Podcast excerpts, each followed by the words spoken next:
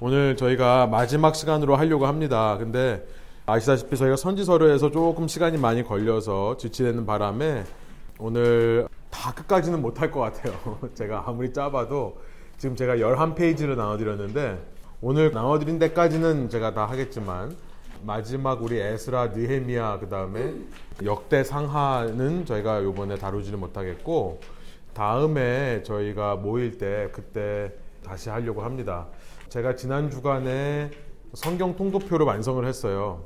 그래서 성경 통도표가 완성이 되어서 우리 손장님들이 다 받아보셨습니다. 먼저. 그래서 순장님들이 한번 검토해 주신 다음에 별다른 게 없으면 이제 이번 주일에 성경 통독표가 나갈 텐데 그 성경 통독 스케줄을 보시면서 이렇게 따라가시면 되겠고 성경 통독을 처음 하시는 분들을 위해서 이스라엘의 역사를 중심으로 해서 구약을 전부 다 통독하지는 않고요. 구약은 이렇게 역사와 관련이 있는 책들만 통독하게끔 이렇게 했습니다. 그런데 여러분께서 뭐 엑스트라로 통독을 다 하시고 싶다 그러면 할 수 있는 스케줄 두 개가 있어요. 그래서 기본 스케줄에 플러스 또 이제 전체 통독하는 스케줄 이렇게 되어 있습니다. 그래서 보시고 따라가시면 되겠는데 저희가 에스라 느에미아 8쯤 돼서 내년 한 중반이 될 텐데요. 뭐 6주나 8주 정도로 다시 한번 구약을 마무리하고 이제 다니엘서 다니엘서가 신구약 중간기입니다. 그 중간기 어떤 일이 있었는지 다니엘서를 통해서 살펴본 다음에 이제 신약을 저희가 쭉 살펴보려고 합니다. 그래서 성경 통독 스케줄은 하루에 세 장씩 구약을 읽고 세 장 아니면 두 장입니다.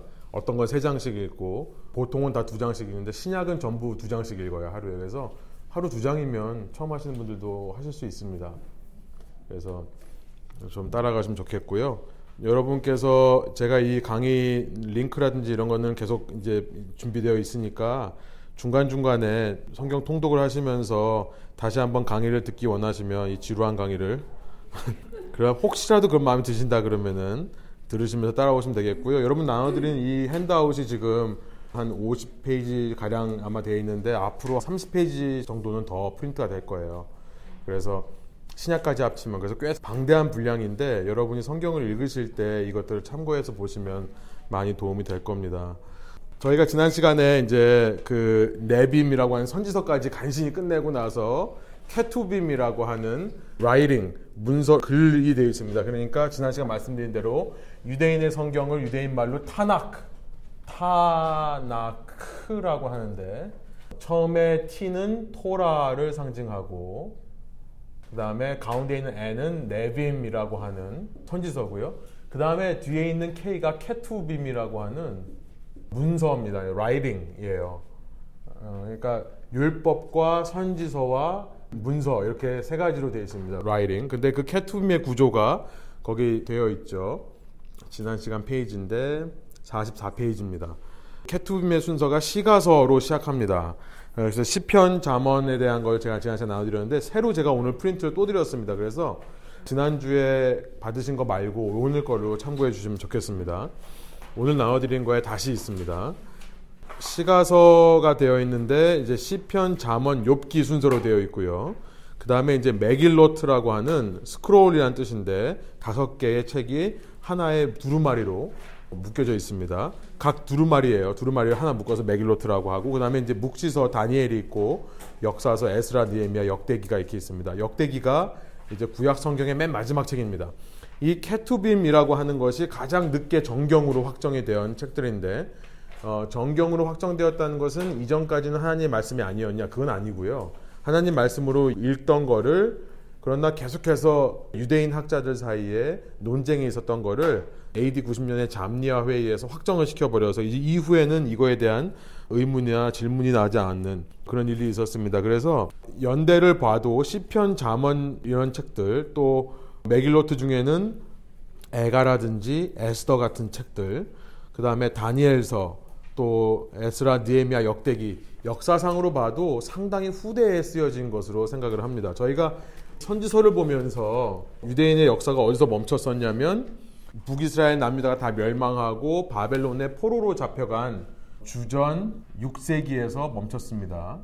역사가요. 그러니까 예루살렘이 함락되는 586년이죠.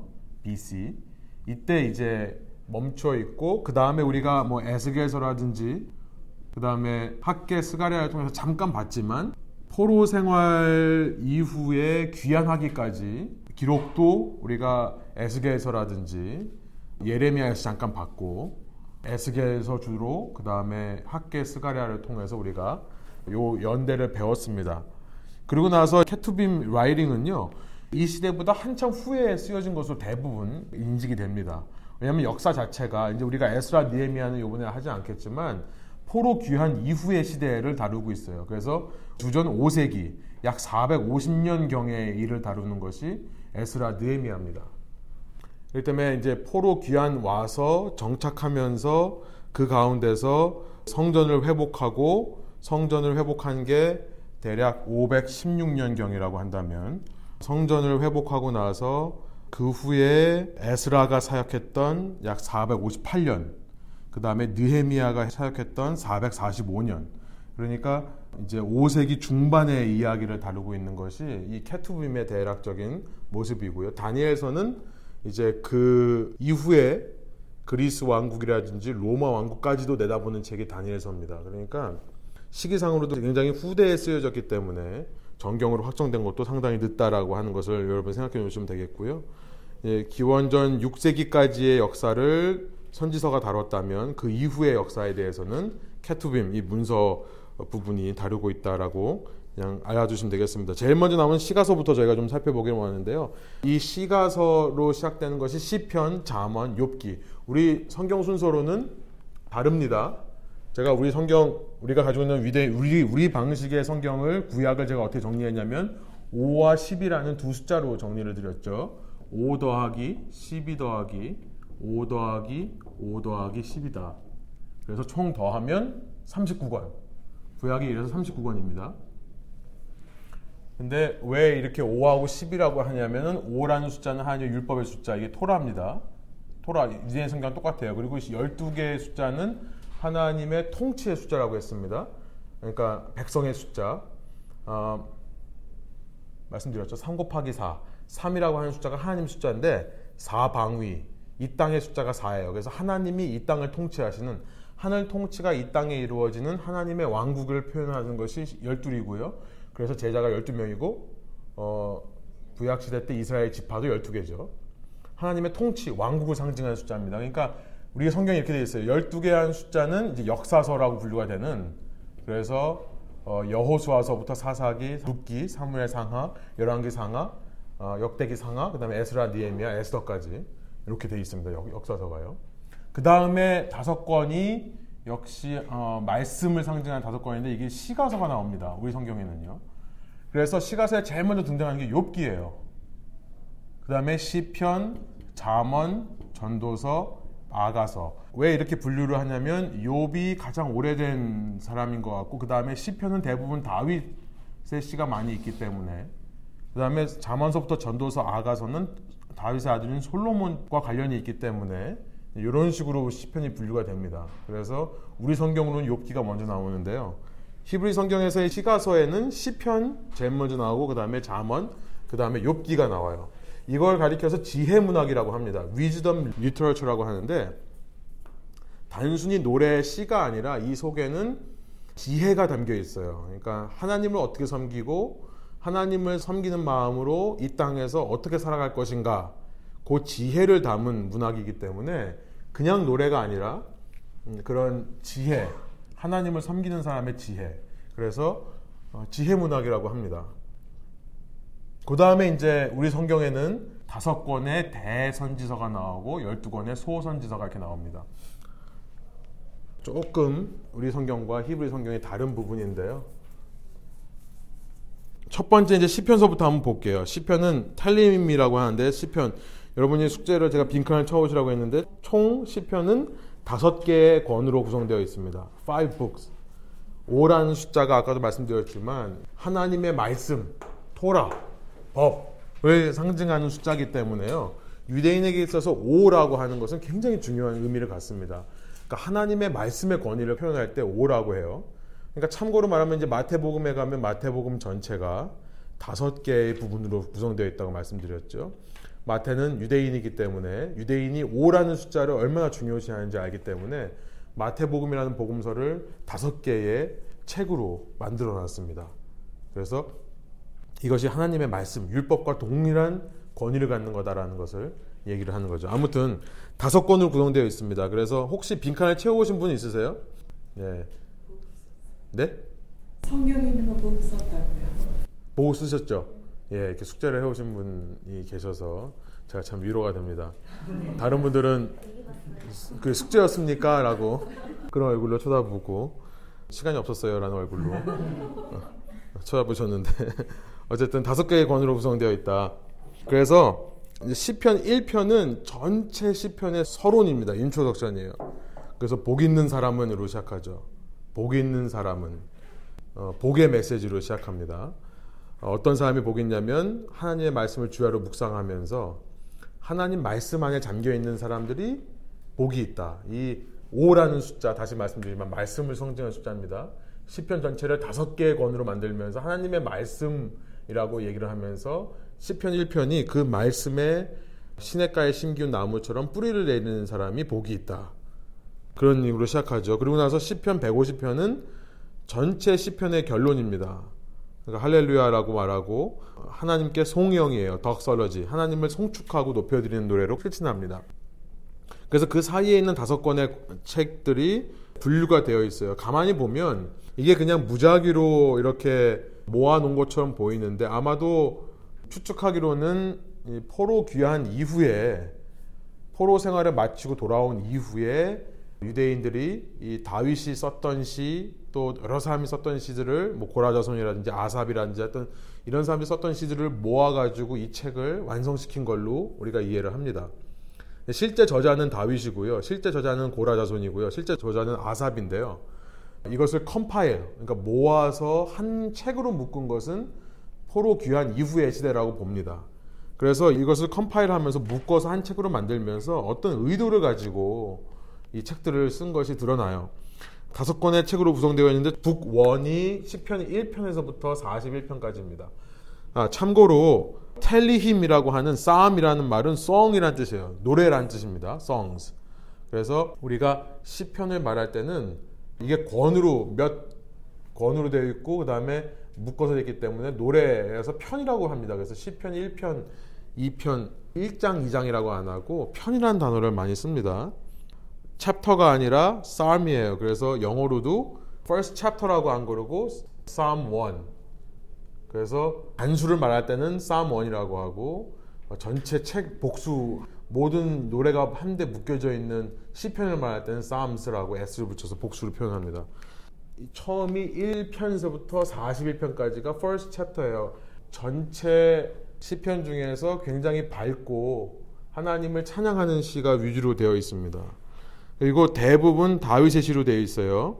서론격인 1편을 제외하고 33편을 제외하면 거의 다윗의 시라고 우리가 알 수 있습니다. 왜냐하면 이 시편들에는 superscription이라고 하는 그러니까 super라는 말은 뭐뭐 위에 쓰는 거죠. 그러니까 이 시 시작하기 전에 이 시에 대한 설명이 어, 부제가 붙어 있습니다. 그래서 뭐 다윗의 시다 이렇게 붙어 있어요. 그래서 여러분 성경에도 그런 것들을 참고해 보시면 되고요. 그것이 굉장히 중요합니다. 이 superscription 자체가 무시할 게 아니라 이 안에 이제 우리가 살펴보겠습니다만 어떤 역사적 배경도 들어 있고 누가 쓴 건지도 들어 있고 하기 때문에 굉장히 중요해요. Book One을 보면 거의 다 다윗의 시인데요. 2편 같은 경우에는 superscription에 저자가 누군지 나와 있지 않습니다. 그런데 참고로 여러분들이 내가 제가 왜 가로를 쳐놨냐면은 사도행전 2장에 보면 베드로가 다윗이 말한 바 주께서 내 원수의 발등상 되기까지 어, 다스린다라고 하는 그 시편 2편의 말씀을 인용하면서 이것이 다윗이 말한 바 다윗이 썼다고 말하기 때문에 2편도 아마 다윗이 쓴 거로 되어 있고요. 10편 같은 경우에는 다윗의 말이 없지만 9편과 이어지는 시라고 사람들이 많이 생각합니다. 내용이 비슷하게 이어지기 때문에요. 그래서 1편 33편만 제외하면 41편 중에 39편이 다윗의 시로 이렇게 모아져 있습니다. 아마 이 컴파일러가 일부러 이런 의도를 가지고 다윗의 왕의 시들을 모아가지고 1편을 만든 것 같아요. 모든 북이요 끝날 때 송영 하나님을 높여드리는 거로 끝납니다. 어, 그래서 41장 맨 마지막에 이렇게 끝나고요. 북2는 42에서 72까지가 북2입니다. 어, 여기 보면은 이제 42편서부터는 다윗의 시가 아니라 고라 자손 sons of Korah라고 써 있는데요. 고라 자손들의 시다. 고라는요. 고라라는 사람은 레위 지파, 레위의 아들들 중에 하나죠. 그래서 레위의 아들들 중에 레위 지파는 말씀드렸지만 분깃이 따로 없고 하나님의 성소, 성막 이렇게 하나님을 예배하는 데에 평생을 바친 사람들입니다. 그 아들 중에 하나가 고라예요. 그래서 고라 자손들은 출애굽기 6장 21절, 24절 이런 데를 보면 그 레위 지파로서 성전에서 성전 문지기라든지 음악가 역할을 했다는 것을 우리가 알게 됩니다. 어, 역대상 9장 19절, 뭐 역대하 20장 19절 이런 데도 나와 있어요. 그런데 이제 민수기 16장에서 우리가 봤지만 기억하시는지 모르겠지만 민수기 16장에서 이 고라 자손들이 발, 반란을 일으켰었죠. 그래서 땅이 이들을 삼켜버리는 일이 나옵니다. 그래서 다 죽은 줄 알았는데 하나님께서는 그렇게 반역했던 사람들의 후손을 남겨놔서 그들로 하여금 계속해서 성전의 음악가 역할을 하게 했어요. 그러니까 고라 자손의 시를 볼 때마다 우리가 뭘 생각하게 되냐면 인류는 비록 죄를 지어서 하나님의 심판을 당했지만 당할 마땅한 존재지만 하나님께서 그들을 살려두셔서 이렇게 하나님을 찬양하는 사람들로 쓰더라. 라고 하는 것을 우리가 생각해 볼 수 있는 겁니다. 사실 고라자손의 시들을 보면 참 은혜로워요. 이스라엘 민족 중에서 가장 창피하고 어떻게 보면 얼굴도 못 들고 다니는 사람들 같은데 이 사람들이 노래를 했고요. 그 사람들의 노래를 온 민족이 함께 불렀습니다. 그러니까 이게 참 여기 시사한 바가 커요. 우리가 이렇게 사람을 보면요. 저 사람이 뭐 평소에 살아가는 모습 보면은 정말 하나님을 찬양하기에 합당하지 않은 사람처럼 보이지만 그러나 그런 사람이라 할지라도 그들의 찬양을 하나님께서 기뻐 받으시고요. 그런 사람이라 할지라도 그들의 찬양의 목소리가 하나님의 말씀이 되어서 오늘날 우리에게 전해진다. 우리가 너무 율법적으로, 윤리적으로, 도덕적으로 판단할 필요가 없다고 하는 것을 저희가 생각해 볼 수 있습니다. 그래서 확대해 보면 이 시대에 사실 찬양 사역자뿐만 아니라 목회자라든지 참 인간적으로 봤을 때는 참 부족하고 모자란 사람들이 많은데요. 물론 인간이 부족함들이 많이 극복이 되고 사실 없어야 하나님이 더 영광 받습니다. 그러나 그렇다 하더라도 그렇죠. 그렇다 하더라도 어, 그들이 했던 말이라든지 그들이 하는 찬양의 모습에서 함께 하나님을 찬양할 수 있는 그런 성숙한 모습이 있으면 좋겠다는 생각이 한번 들어봤습니다. 42편서부터 49편의 시가 고라 자손의 시입니다. 43편 같은 경우에는 어, 특별히 또 슈퍼스크립션이 없어요. 고라 자손. 그러나 42편과 똑같이 이어집니다. 그 유명한 문구가 반복이 되죠. 내 영혼아 내가 어찌하여 낙심하며 어찌하여 내 속에서 불안해하는가 너는 하나님께 소망을 두라. 그가 나타나 도우심을 말미암아 내 하나님을 여전히 찬송하리로다라고 하는 똑같은 말로 끝납니다. 그래서 같이 고라자손의 시를 보고요. 그 다음에 이제 50편서부터는 아삽의 시가 나옵니다. 아삽은 역대상 6장 39절에 보면 다윗이 세운 찬양대입니다. 아삽. 지금으로 하면 찬양 인도자라고 생각하시면 돼요. 그래서 성전에서 찬양의 역할을 했던 사람들이 시를 쓴 그런 것들이 나와 있고요. 그 다음에 51편서부터는 다시 다윗의 시. 그래서 65편까지 또 68편부터 70절까지는 돼 있고 그 슈퍼스크립션에 보면 이제 여기 이 두 번째 있는 다윗의 시에는요. 재밌게도 어, 역사 기록들이 있습니다. 그래서 이것이 다윗이 뭐 예를 들어서 51편 같은 경우에 유명하죠. 바세바울 동침한 이후에 쓰여졌다. 이렇게 돼 있어요. 그래서 정말 회개하는 시, 정결한 마음 주시옵소서 그 찬양을 하는 것이 나오죠. 그런 것처럼 역사 기록과 함께 보시면 잘 이해가 되는 그렇게 되어 있습니다. 마지막 송영호 끝나고요. 북두리에 가면 73편서부터 89편까지가 북두리인데요. 여러분이 89편 하면 88편, 89편 하면 특히 88편 같은 경우에는 굉장히 어두운 시입니다. 제가 시편을 읽을 때 가장 충격을 받는 시 중에 하나예요. 88편, 89편이요.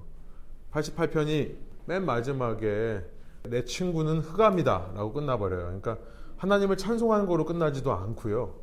정말 어둠 가운데 있는 모습. 그래서 굉장히 우울한 시인데 뭘 시사하냐면 이제 찬양으로 시작했던 시편에서 점점 가면 갈수록 투에서도 많이 나오지만 북두리에 가서는 특별히 분위기가 굉장히 어두워집니다.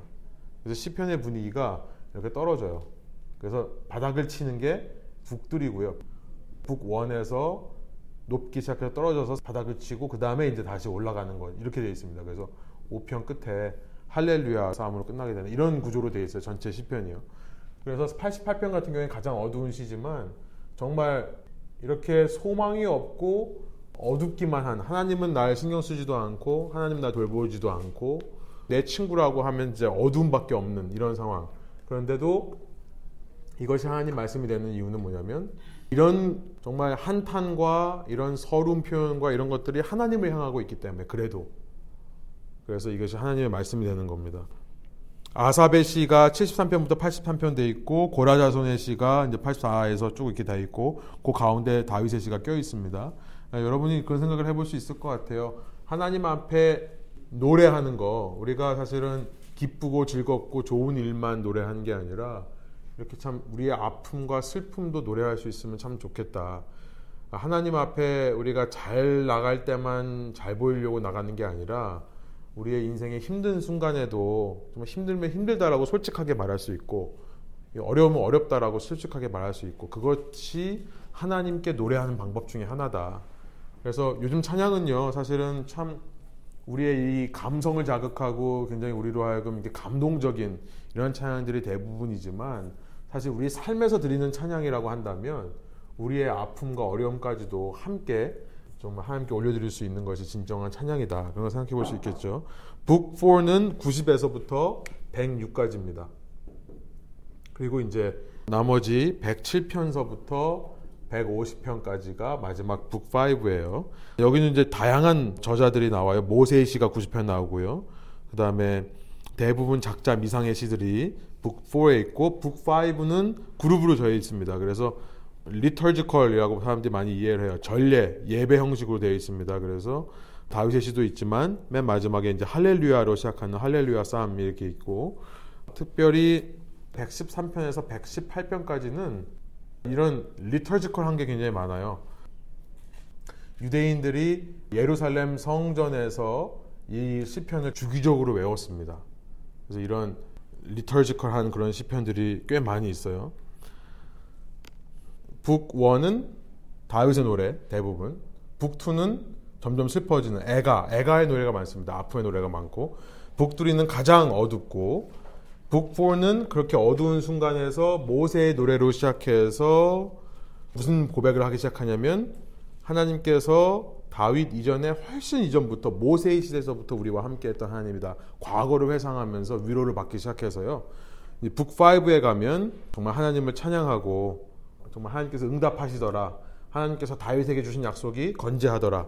하나님의 율법을 찬양하고 어, 이렇게 또 어센트 송이라고 해서 예루살렘 성전에 올라가면서 올라가는 노래 그래가지고 시편들을 많이 외웠습니다. 120편에서 144도 마찬가지입니다. 다양한 저자들이 있습니다. 쭉 보시면은 이렇게 이런 저자들이 있다는 걸 우리가 알 수 있고요. 다윗이 제일 많습니다. 슈퍼스크립션이 생략된 두 개, 시편 2편과 10편까지도 포함시킨다면은 총 75개의 시가 다윗이 쓴 겁니다.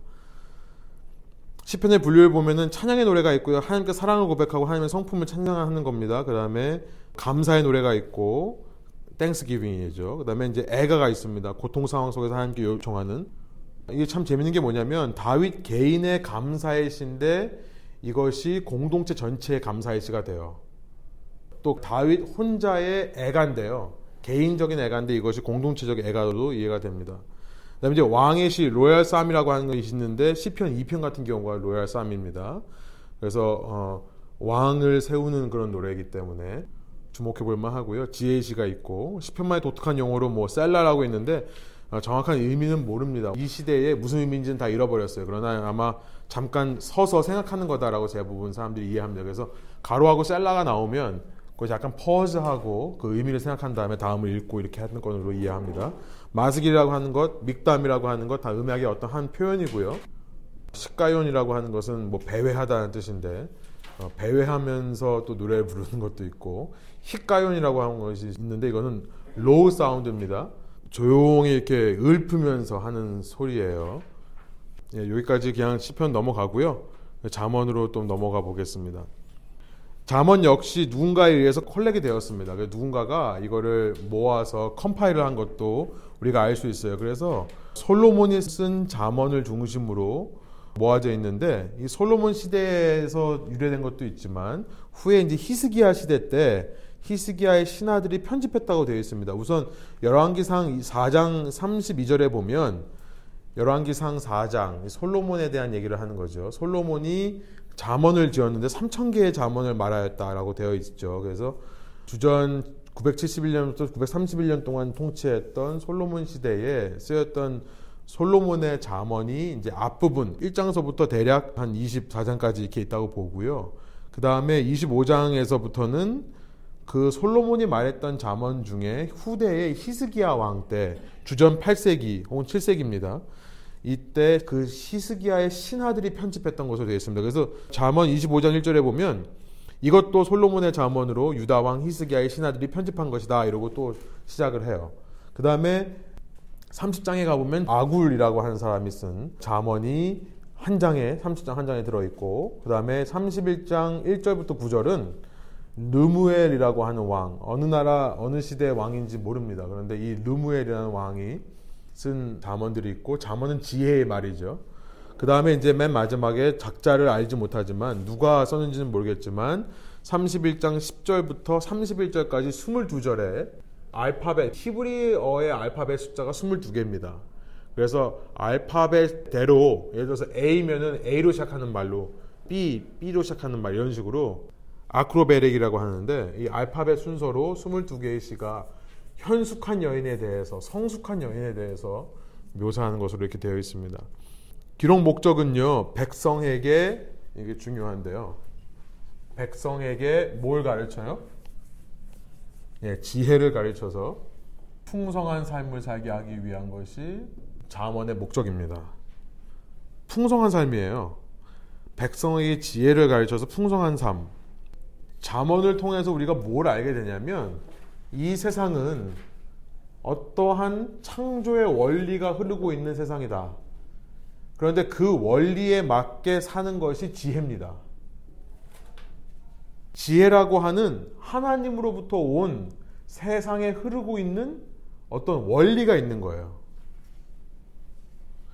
이 원리를 붙잡는 사람은 그냥 똑같이 삶을 살면서 이 지혜라고 하는 삶의 원리를 붙잡은 사람은 형통한 삶, 풍성한 삶을 살게 되는 것이고 똑같은 삶을 살면서 그냥 이 창조된 원리, 하나님의 창조 세계에 흐르고 있는 지혜라고 하는 삶의 원리를 모른 채 살아가는 사람은 형통한 삶을 살지 못하는 풍성한 삶을 살지 못하는 것을 말씀하시는 것이 잠언입니다. 이 지혜라고 하는 세상에 흐르고 있는 원리가요. 그리스 시대로 오면 이것이 로고스가 됩니다. 그리스 말로 로고스라고 이렇게 쓰는데요. 그리스 말로 로고스라는 말은 이 땅의 창조 원리, 보이지 않는 이 땅에 보이지, 보이는 세상 뒤에 있는 보이지 않는 이 땅의 어떤 원리를 가리켜서 하는 말이 로고스입니다. 로고, 왜 로고스의 얘기를 하는지 이따가 말씀드릴게요. 그 지혜란 뭐냐면 자문서가 말하는 싶은 것은 뭐냐면 이 땅을 흐르고 있는 이 원리는 뭐냐면 하나님을 경외하는 거다. fear하는 거다. 이 fear라고 하는 것은 무서워한다라는 말하는 것이 아니라 하나님의 존재를 인식하고 하나님을 두려워할 줄 아는 겸손한 모습을 가리켜서 경외라고 하죠. 그러니까 지혜는 하나님을 경외하는 겁니다. 1장이 그렇게 시작해요. 이 잠언은 지혜와 훈계를 알게 하며 명철의 말씀을 깨닫게 하는 것이 목적인데요. 그 밑에 7절에 가보면 주님을 경외하는 것이 모든 지식의 근본이다. 모든 지혜의 근본이다. 그러니까 하나님이 창조하신 세상에서 그 흐르고 있는 원리를 발견하면 우리가 형통한 삶을 사는데 풍성한 삶을 살 수 있는데 그것은 바로 뭐냐면 하나님을 두려워하고 경외하는 법, 경외할 줄 아는 모습. 그것이 지혜의 근본이다. 그런데요, 이 지혜라고 하는 것은 그냥 객관적인 이런 원리, 어떤 비인격적인 어떤 사실들만, 그래서 어떤 룰들을 말하는 게 아닙니다. 저는 자문서를 읽을 때마다 궁금한 게 이게 율법하고 뭐가 다른가? 여러분 그런 생각 안 해보셨어요? 율법이 있는데 왜 잠언이라고 하는 지혜가 또 있나? 여기서 말하는 지혜가 왜 있는 거예요? 이게 뭐가 다른 거예요? 비슷하긴 하지만요. 율법이라고 하는 것이 어떤 set of rules, 어떤 뭘 해야 되고 하지 말아야 된다고 하는 비인격적인 어떤 룰이라고 한다면 잠언에서 말하는 지혜는요. 두 번째 보면요. 인격입니다. 인격이에요. 우리가 놀라게 되는 것은 뭐냐면 이 지혜라는 것이 그냥 성공하기 위한 어떤 지침들, 잘 살기 위한 어떤 원리들을 말하는 게 아니라 이 책에서 강조하는 것은 그 지혜라는 존재와 인격적인 만남을 해라라고 하는 것을 강조를 해요. 지혜와의 인격적인 만남, getting to know the personified. 그러니까 wisdom이요. 인격화가 된 겁니다. 의인화가 된 거예요. 인격화가 된 겁니다. 잠언 8장의 메시지죠. 잠언 8장이 뭐라고 하냐면 잠언 8장을 한번 펴서 보실 수 있는 분들은 보세요. 갑자기 지혜를 말하다가 그 지혜가 사람이 됩니다. 나 지혜는 어떤 사람이냐면 명철로 주소를 삼으면서 지식과 분별력을 가지고 있다. 이 지혜가 하는 말이에요. 주님을 경외하는 것은 악을 미워하는 것이다. 나는 교만과 오만 악한 현실과 거짓된 입을 미워한다.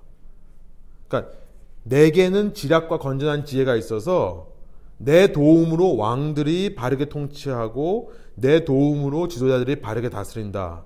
12절부터 16절까지 이런 얘기를 해요. 그러면서 17절 지혜가 하는 말입니다. 잠언 8장 17절에 뭐라고 하냐면 유명한 말이죠. 나는 나를 사랑하는 사람을 사랑하며 나를 간절히 찾는 사람을 만나준다. 간절히 찾으면 나를 만난다. 이렇게 돼 있어요. 그러니까 그 지혜라고 하는 것이 어떤 인격적인 존재가 되는 겁니다.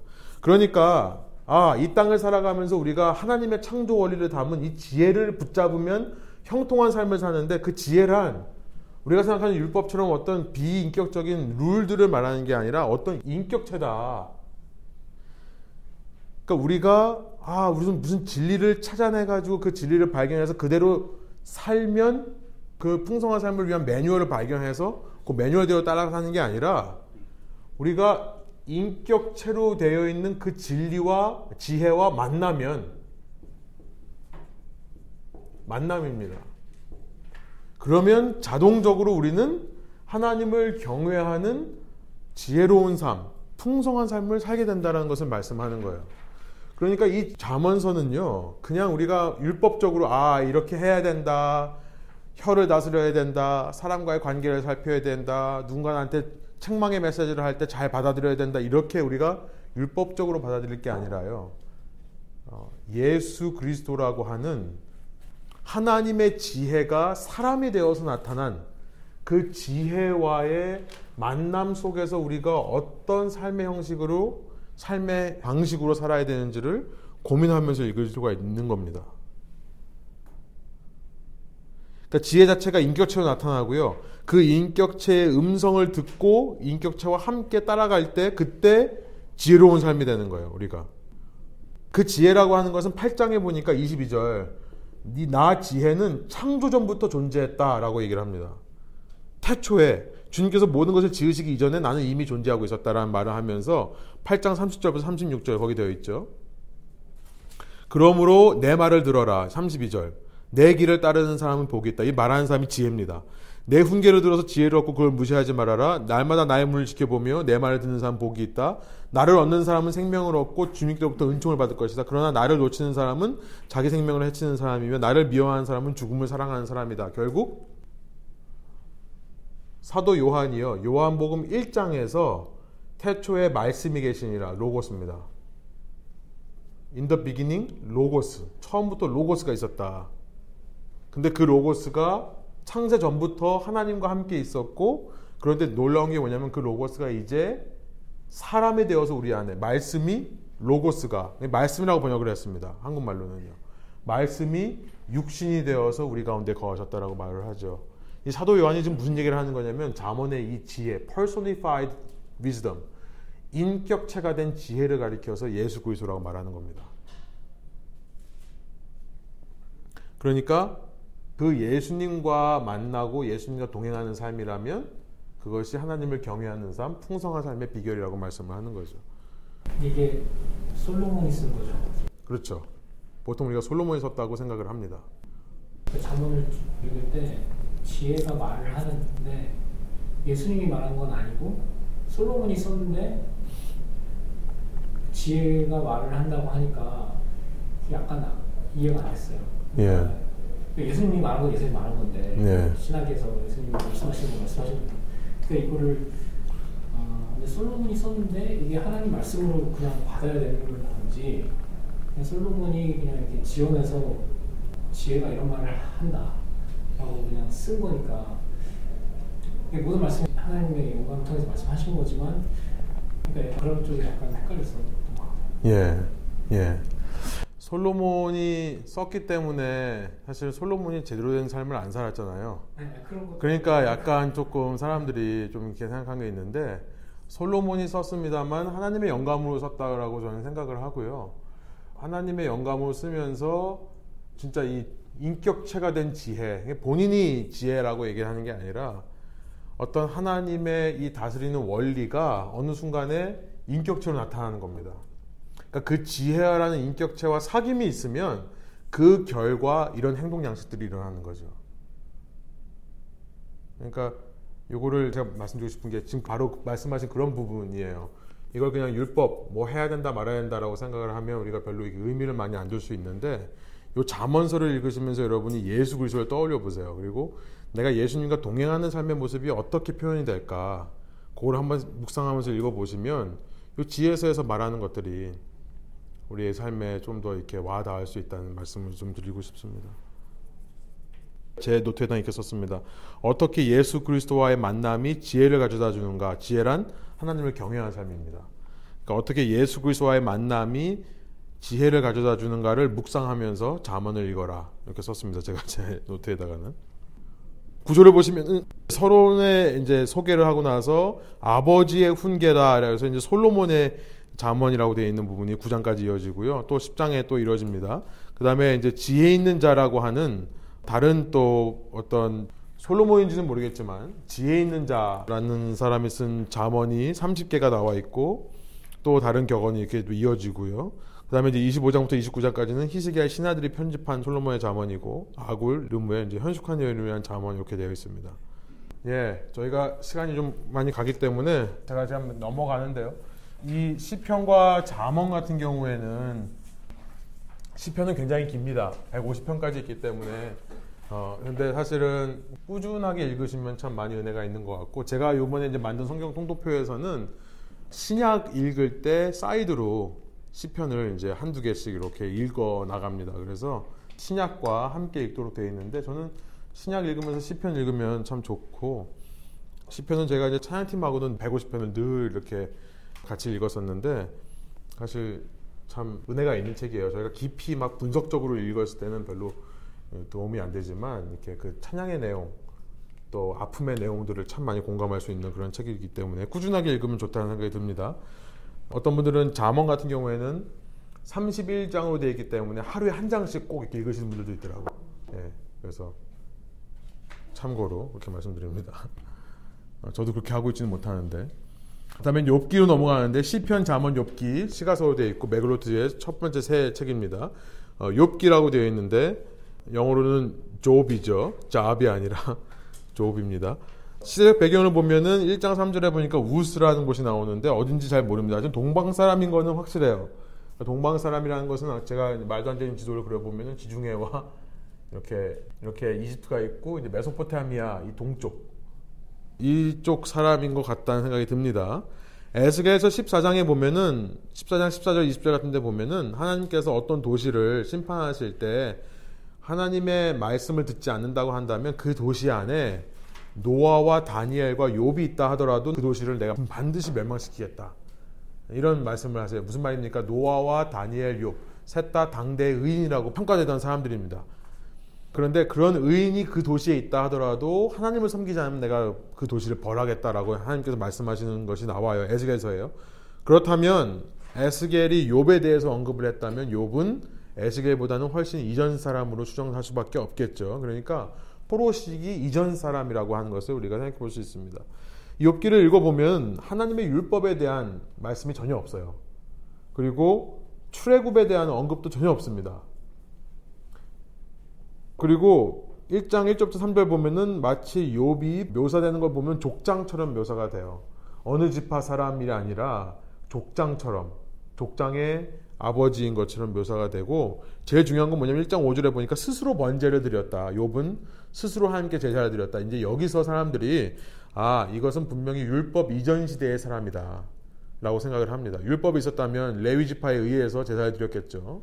근데 스스로 제사를 드렸기 때문에 보통 사람들이 생각하는 것은 욥은 족장 시대의 사람이다. 그래서 족장이라고 하면 누굽니까? 아브라함, 이삭, 야곱. 그러니까 그때 창세기와 같은 비슷한 시기라고 생각을 합니다. 보통. 참고로 유대인들의 전통을 보면요. 탈무드에 보니까 이 욥기의 저자를 누구로 보는 줄 아세요? 유대인들은? 네? 아니에요. 모세입니다. 예. 그래서 모세 오경과 동시대로 봐요. 그러니까 욥기의 저자가 모세로 되기 때문에 유대인들의 탈무드 전통입니다. 근데 확실하지는 않아요. 정확한 증거는 없기 때문에. 그래서 이제 저희 성경 통독표에서는 제가 이번에 만든 거에서는 그래서 1월 1일부터 창세기를 읽는데 그때 욥기를 함께 읽습니다. 창세기와 함께. 예. 그래서 옵셔널로 성경을 전체 통독하고 싶으신 분들은 욥기 1장을 같이 읽습니다. 핵심 주제는 뭐냐면 언제 사람인지는 모르겠지만 주제가 참 중요한 것 같아요. 42장 되는 상당히 긴 책 중에 하나인데 42장을 통해서 우리가 알게 되는 것은 뭐냐면 첫 번째 주제는 고통의 문제입니다. 고통의 문제예요. 왜 고통이라는 것이 존재하는가? Problem of suffering이죠. 현대 시대에도 가장 사람들이 많이 기독교에 대해서 궁금해하고 인생에 대해서 궁금한 주제가 바로 이겁니다. 그래서 여러분이 고통에 대한 것을 생각해 보고 싶다면은 욥기를 한번 읽어 보실 것을 추천을 합니다. 이것을 신학적인 용어로 신의론이라고 합니다. 띠어더스라고 하는데요. 신의론이라고 하는 것은 악의 존재가 하나님의 선한 속성과 모순되지 않는다는 게 신의론입니다. 악의 존재가 하나님의 선한 속성과 모순되지 않는다라고 말하는 거예요. 오늘 아침에 저희가 이제 1대1 양육자반을 했는데 양육자반을 하시면은 이 저하고 사실은 이제 이런 문제에 대해서 더 깊게 나눕니다. 그리고 어, 저의 개인적인 얘기들도 많이 하기 때문에 양육자반을 안 하신 분들은 내년도에 꼭 신청하셔서 같이 하시기 바랍니다. 성경은 악이 어디로부터 왔는지는 말씀하지 않아요. 그런데 성경에서 계속해서 반복해서 말하는 것 중에 하나는 뭐냐면 악의 존재가 하나님의 선한 속성과 모순되는 것이 아니다라고 얘기를 합니다. 그게 제일 잘 드러나는 곳이 욥기예요. 욥기에 보면 지난 설교에 말씀드린 대로 그냥 사탄이 있어요. 존재를 합니다. 그냥. 그러니까 유대인의 성경수로 봤을 때 욥기 1장 6절부터 12절에서 처음으로 사탄이라는 단어가 등장하는데요. 사탄이 어디서부터 왔고 뭐 어떻게 존재하게 되었고 이런 거에 대해서 얘기를 전혀 안 하고 그냥 사탄이 있는 겁니다. 이 악의 유래에 대해서는 양육자반을 꼭 들어주세요. 네, 양육자반 저꼭 하셔야 됩니다. 그런데 그 사탄이 있는 것 자체가 하나님의 선하심을 모순하지 않더라. 그래서 고통의 이유 첫 번째 생각해 보면요. 고통의 이유에 대해서 우리가 내릴 수 있는 결론이 이겁니다. 우리가 왜 고난 당합니까? 아무도 몰라요. 그게 답이에요. 그러니까 이 욥기가 말하고 싶은 거는 지금 욥이 고난을 받는데 말이죠. 이 친구들이라는 사람들이 와가지고 뭘 합니까? 엘리바스, 소발 뭐 이렇게 나오잖아요. 근데 와가지고 뭘 하냐면은 네가 고난 받는 이유에 대해서 자꾸 알려주려고 그래요. 네가 왜 고난 받는지 아냐? 내가 보기엔 네가 하나님께 죄를 져서 그렇다. 그 죄를 네가 빨리 회개해라. 그러면은 네 고난이 멈출 것이다. 그러니까 요 친구들의 잘못은 뭐냐면 악의 존재가 하나님의 속성과 모순된다고 생각을 하는 거예요. 그러니까 네가 지금 고난을 받고 있으면 네가 그것은 네 속에 있는 악 때문에 그렇다. 하나님이 그 고난을 허락하실 리가 없다. 이들의 사고방식은 뭡니까? 다분히 기복적이죠. 기복적이 그겁니다. 기복적이라는 말 자체가 그 말이에요. 제가 아침에도 말씀드렸습니다만 기복이란 뭡니까? 기복신앙이라는 것은 왜 복을 달라 복을 달라는 게 기복신앙이냐면 기복신앙의 핵심은 뭐냐면 복과 화입니다. 내가 이 땅을 살아가는데 신이 있다면 신이 나를 도와줘야 돼요. 신이 나를 항상 형통하게 해줘야 돼요. 근데 내 삶에 화가 있네요. 문제가 있어요. 그러면은 이것은 뭐냐면 신이 졸고 있는 거예요. 나를 지켜줘야 될 신이 잠깐 딴청 피우고 있는 겁니다. 그러니까 내 삶에 화가 일어나는 거예요. 왜 악한 존재가 나를 괴롭힙니까? 이상, 신이 이 상황을 모르고 있는 거예요. 그러니까 뭘 합니까? 그 신을 깨우는 거죠. 신을 깨우기 위해 노력하는 모든 것이 다 기복신앙입니다. 그러니까 제사를 드려요. 집에 있는 양과 소 이런 것도 모자라 가지고 심지어 우리 자녀까지도 제물로 바치는 겁니다. 그렇게 갈급한 거예요. 이 문제를 해결해 달라고요. 이 문제가 하나님으로부터 신으로부터 왔다는 생각은 전혀 안 하고요. 이건 신이 지금 졸고 있기 때문에 그런 겁니다. 그래서 신을 깨우기 위한 제사를 해서 신을 깨우면 신이 아 잠깐 졸다 깨어나 가지고 어 내가 적는 동안에 네가 이렇게 고난을 당했구나. 내가 더 다시 너에게 복을 줄게. 이런 모든 행위가 전부 기복적인 행위고 기복신앙입니다. 이 세 친구들은 지금 요 기복신앙에 빠져 있는 거예요.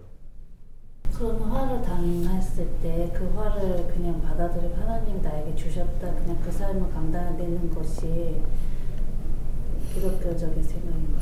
예, 그러니까 욥기에서 말하는 거는 첫 번째가 그거예요. 고통의 이유는 뭔지 모르는데 그 고통조차 하나님의 주권적인 영역에 있더라.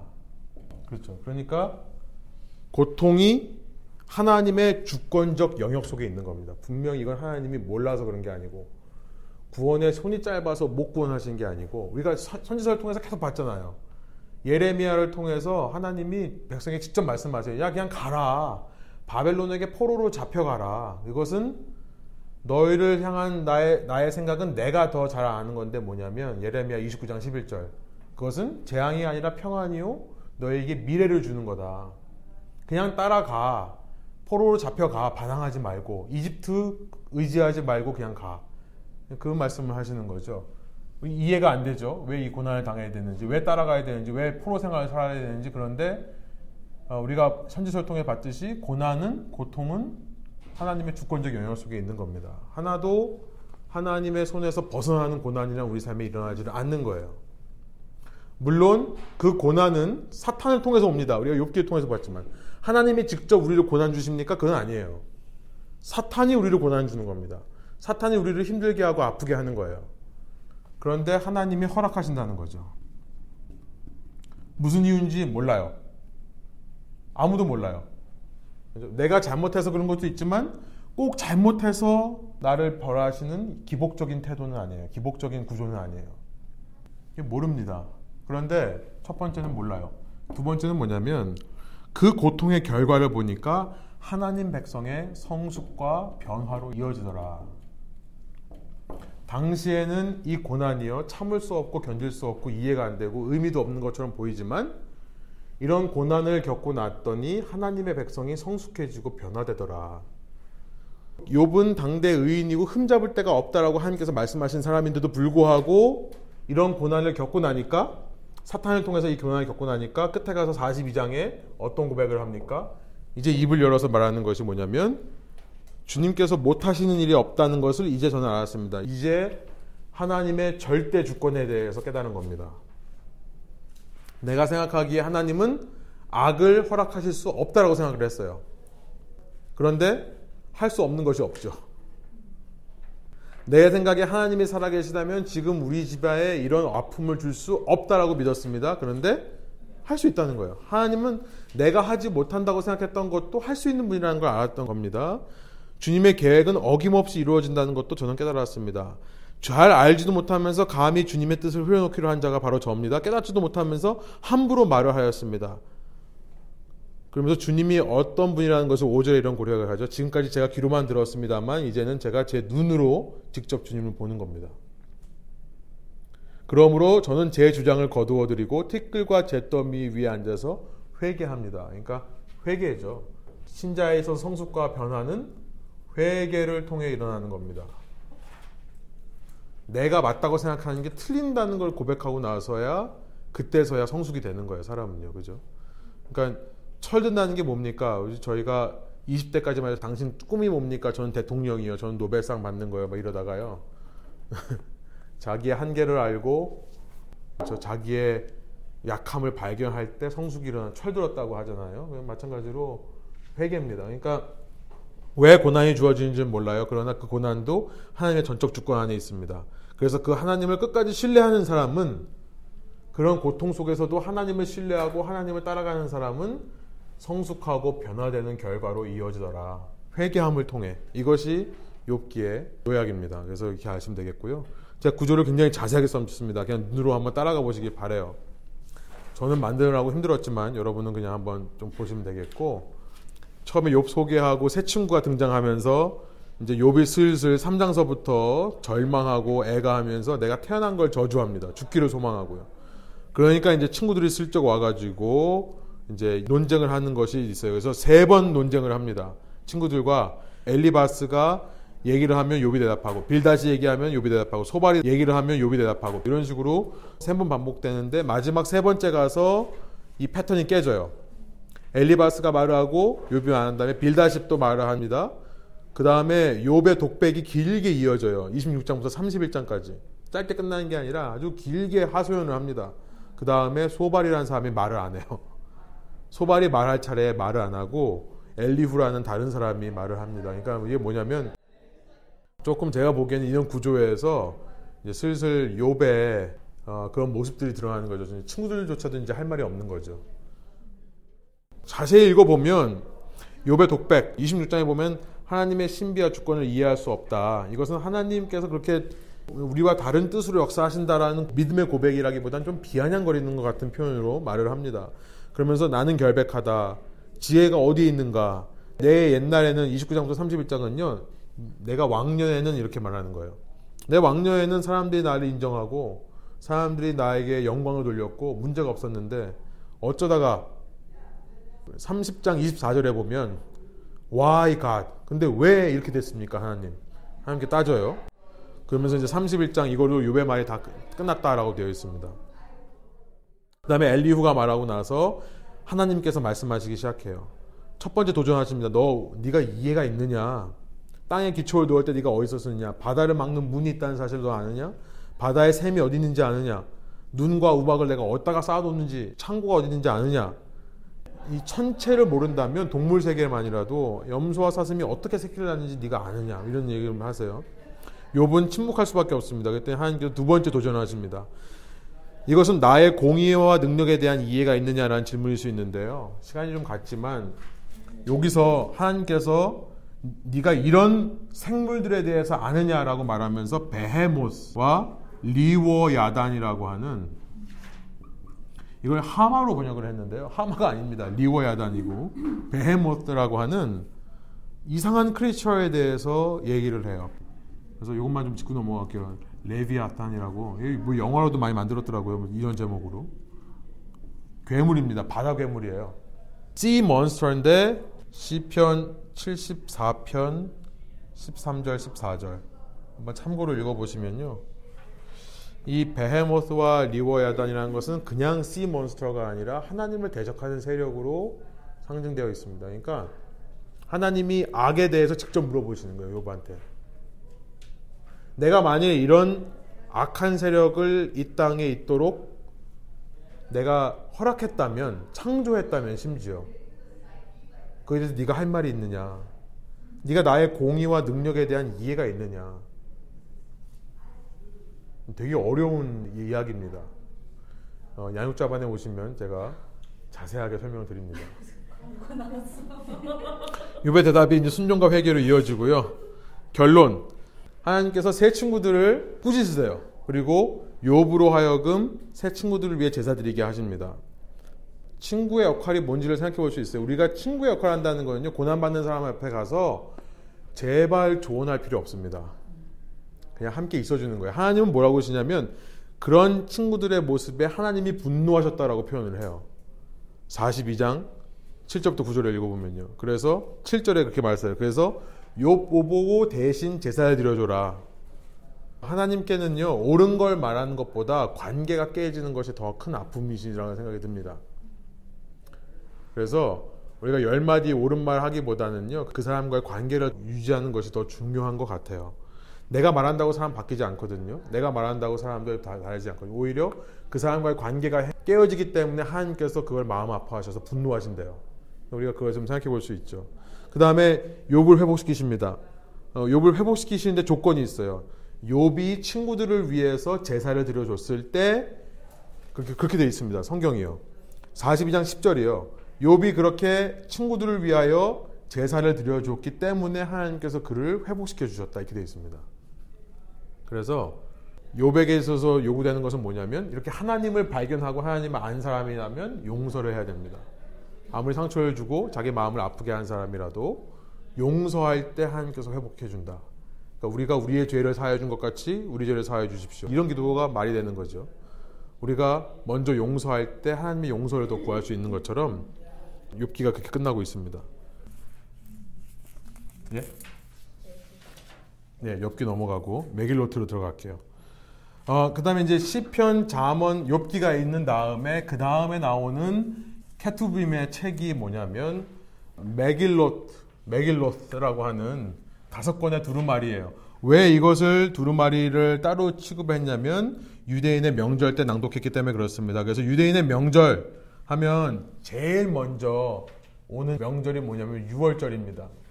그렇죠. 6월절이라고 하는 것은 이집트의 노예로 잡혀 있던 이스라엘 백성들이 출애굽하는 것을 기념하는 날이죠. 그래서 출애굽할 때 이 달을 1월이라고 해라. 하나님께서 말씀하셔서 첫 달로 네가 섬겨라. 그러면서 첫 달 14일서부터 어린 양을 준비해서 7일 동안 데리고 있다가 그 다음에 죽이는 거죠. 죽이고 그날 밤에 문설주에다가 피를 바르고 나서 그다음부터 일주일 동안을 무교절로 그 누룩이 들어있지 않은 빵을 먹는 그 날로 정하는 것이 6월절의 유래입니다. 그래서 이 6월절이라고 하는 것이 우리나라로 말하면 설날입니다. 그러니까 절기 중에 절기예요.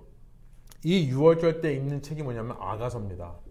아가서는 사랑의 노래예요. 근데 하나님께서 우리 이스라엘을 얼마나 사랑하셨는가를 노래하면서 같이 읽어요. 그래서 따로 이렇게 분류가 되어 있습니다. 6월절이 지나고 나서 유대인의 그 다음 큰 절기는 뭐냐면 오순절이에요.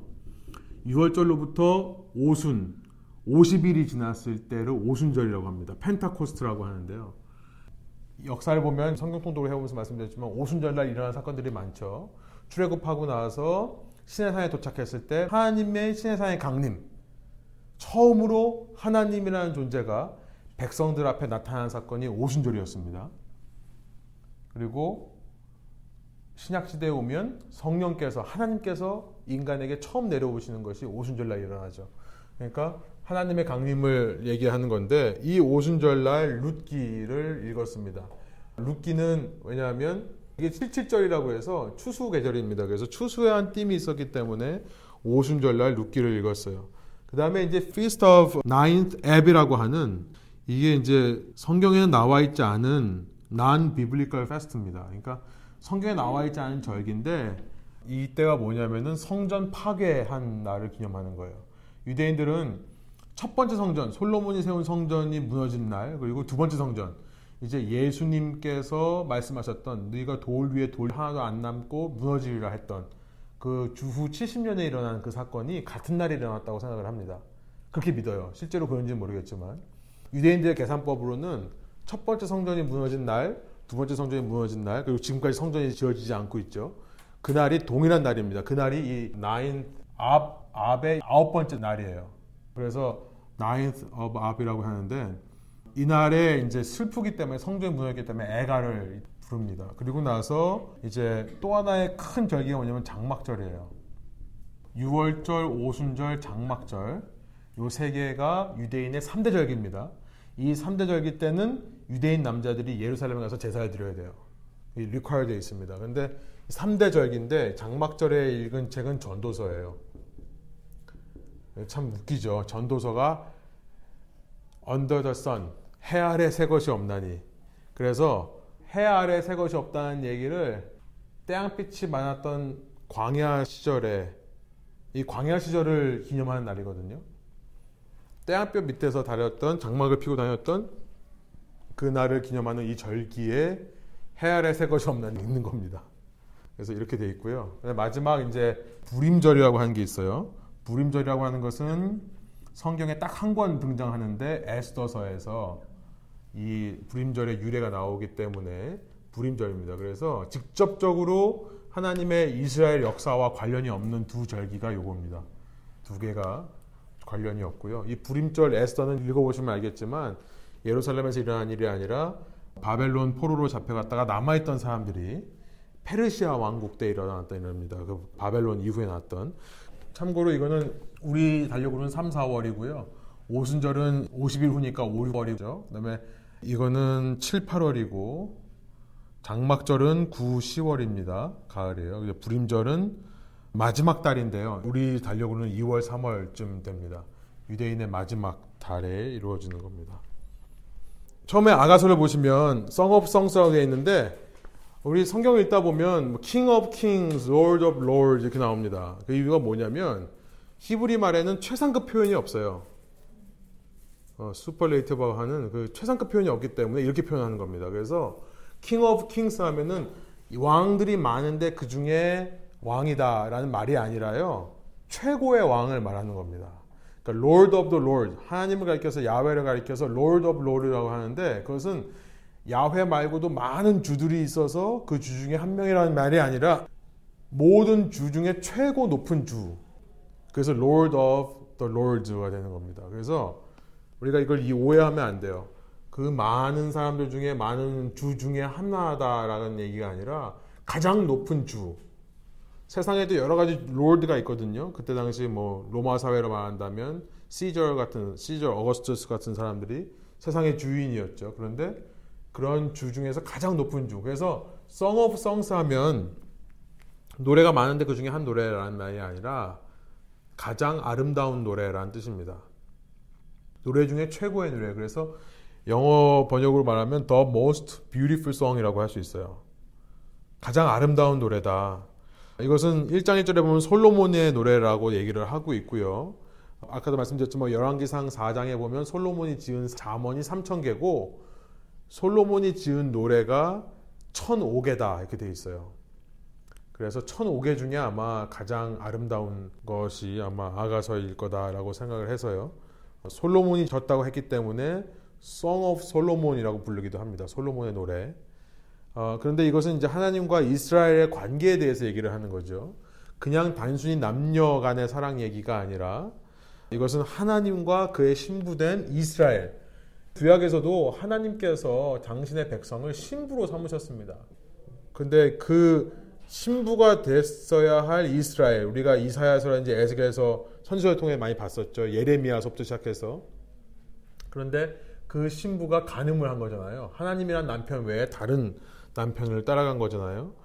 근데 그 하나님과 신부의 관계가 회복될 때 이 둘 간의 사랑 이야기가 얼마나 아름다운지를 표현한 책이 아가서입니다.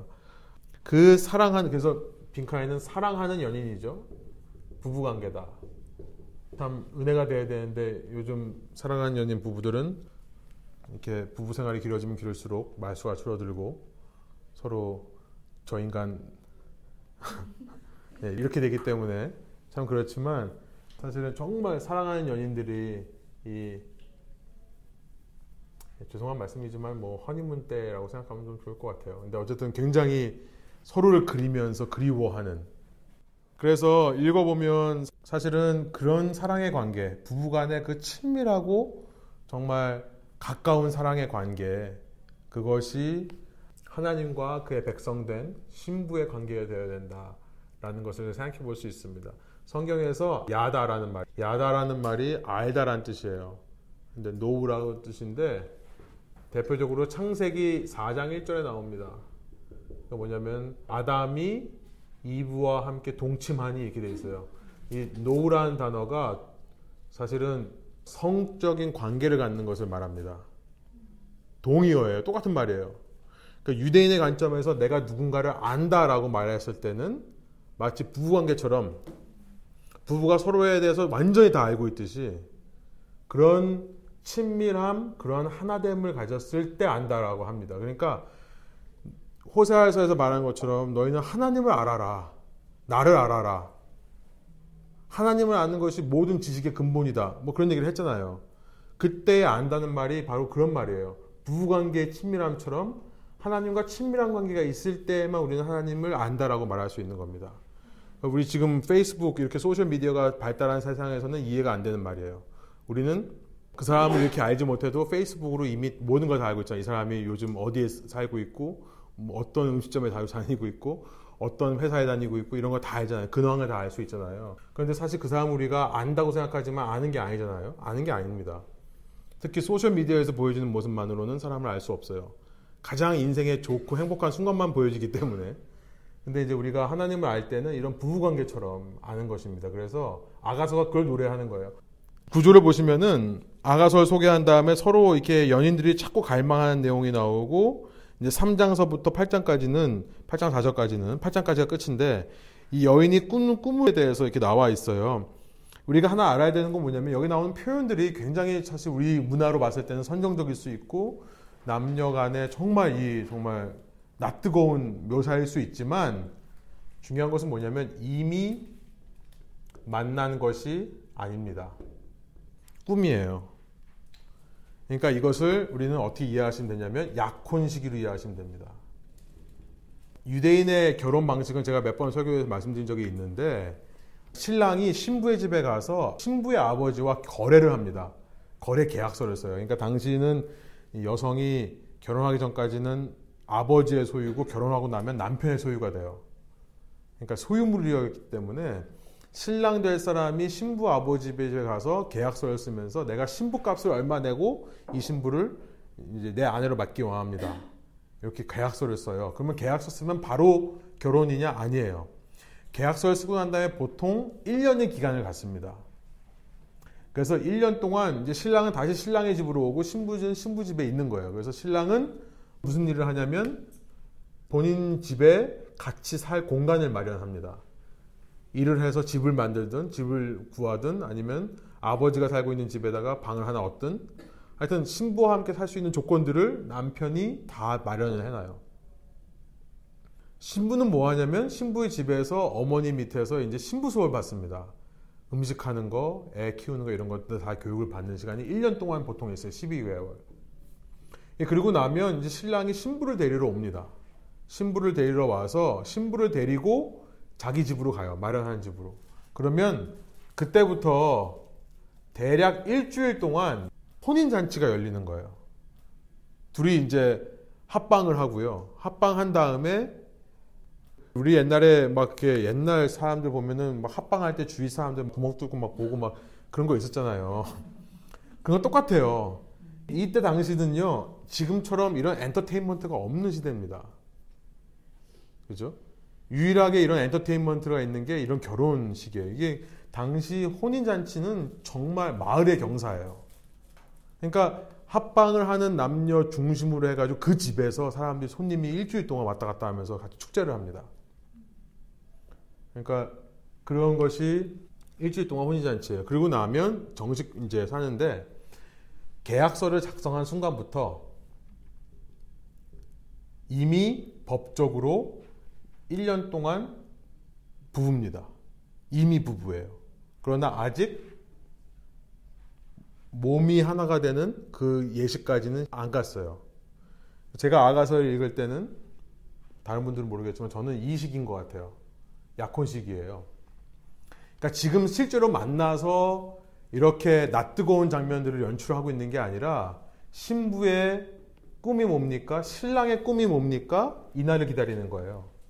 혼인 잔치가 일어나는 날, 둘이 합방하는 날. 자, 여기 성인들만 있기 때문에 이렇게 말씀드립니다. 그러면서 얼마나 그날을 그리워하는가를 말하는 겁니다. 그렇기 때문에 이게 그렇게 막 그런 낯뜨거운 얘기가 아니라는 거예요. 그러나서 8장 5절에 가면 이제 실제로 혼인에 대해서 얘기를 하는데요. 이때도 아직 이루어진 게 아니에요.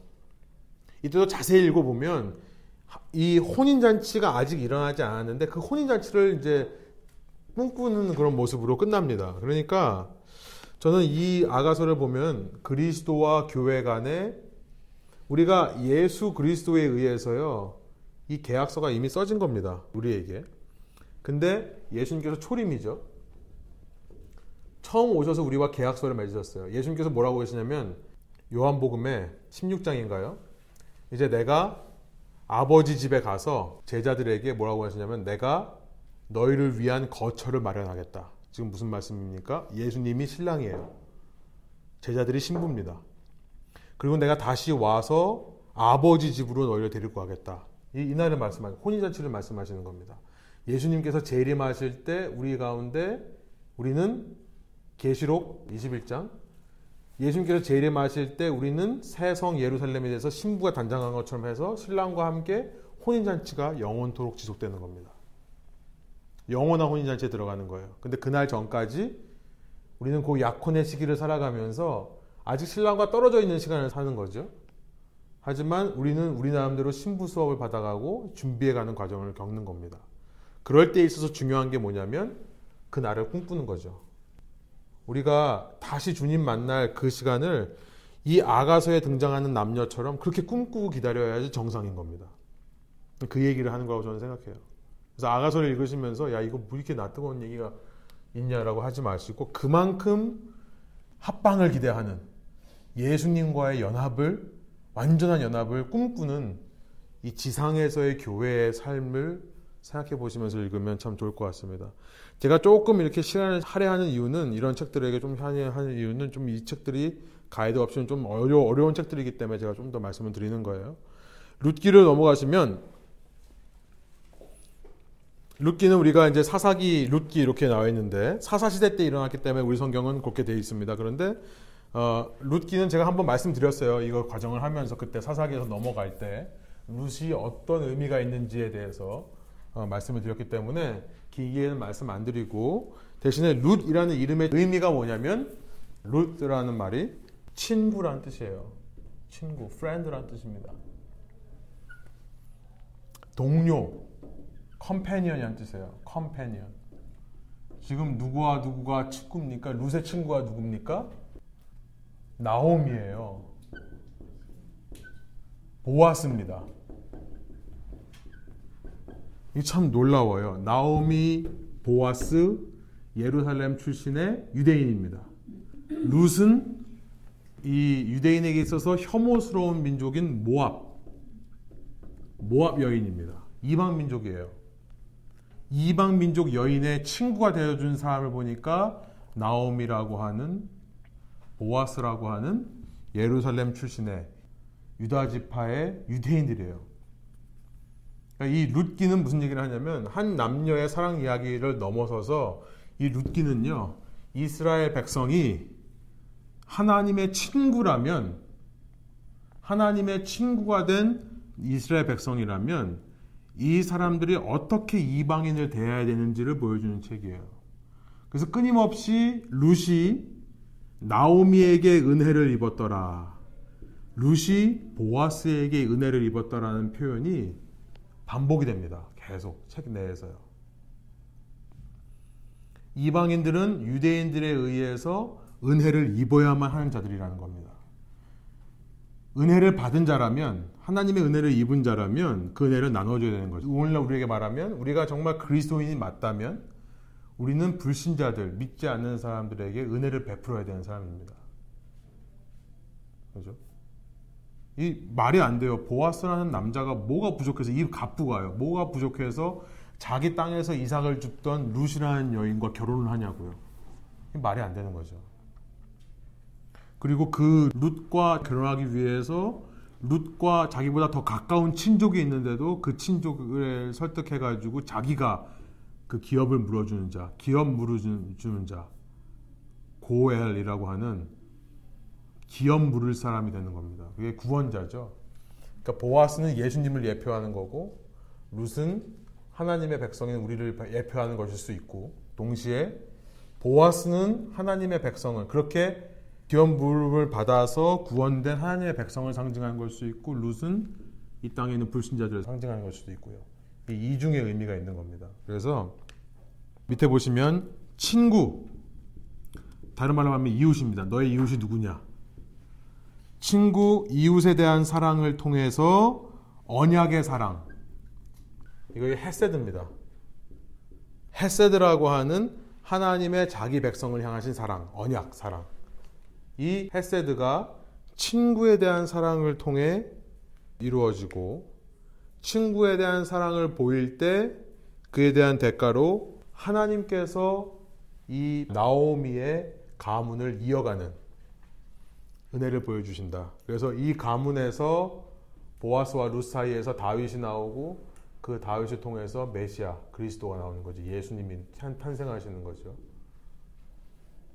어, 나옴이라는 유대인이 이방 여인을 하찮게 여겼다면 이 언약의 사랑, 하나님의 백성을 향하신 헤세드가 지켜지지 않는 겁니다. 이게 참 놀라운 거예요. 그래서 하나님 백성으로서 어떻게 친구로 이웃을 사랑하고 살아야 되는가? 누가 나의 이웃입니까? 누가복음 10장에서 유대인이 그 질문을 했을 때 그에 대한 답으로 사마리아인의 비유, 선한 사마리아인 말씀하시죠. 예수님께서 누가 내게 이웃입니까? 라는 질문을 바꾸어서 뭐라고 말씀하시면 선한 사마리아인의 비유를 말씀하신 다음에 질문이 바뀌어요. 뭐로 바뀌죠? 그 강도 만난 사람의 이웃이 누구냐? 내 이웃이 누구냐? 유대인들은 이걸 생각했어요. 그러다 보니까 나와 맞는 사람, 나와 동족, 유대인의 경계를 넘어가지 못했습니다.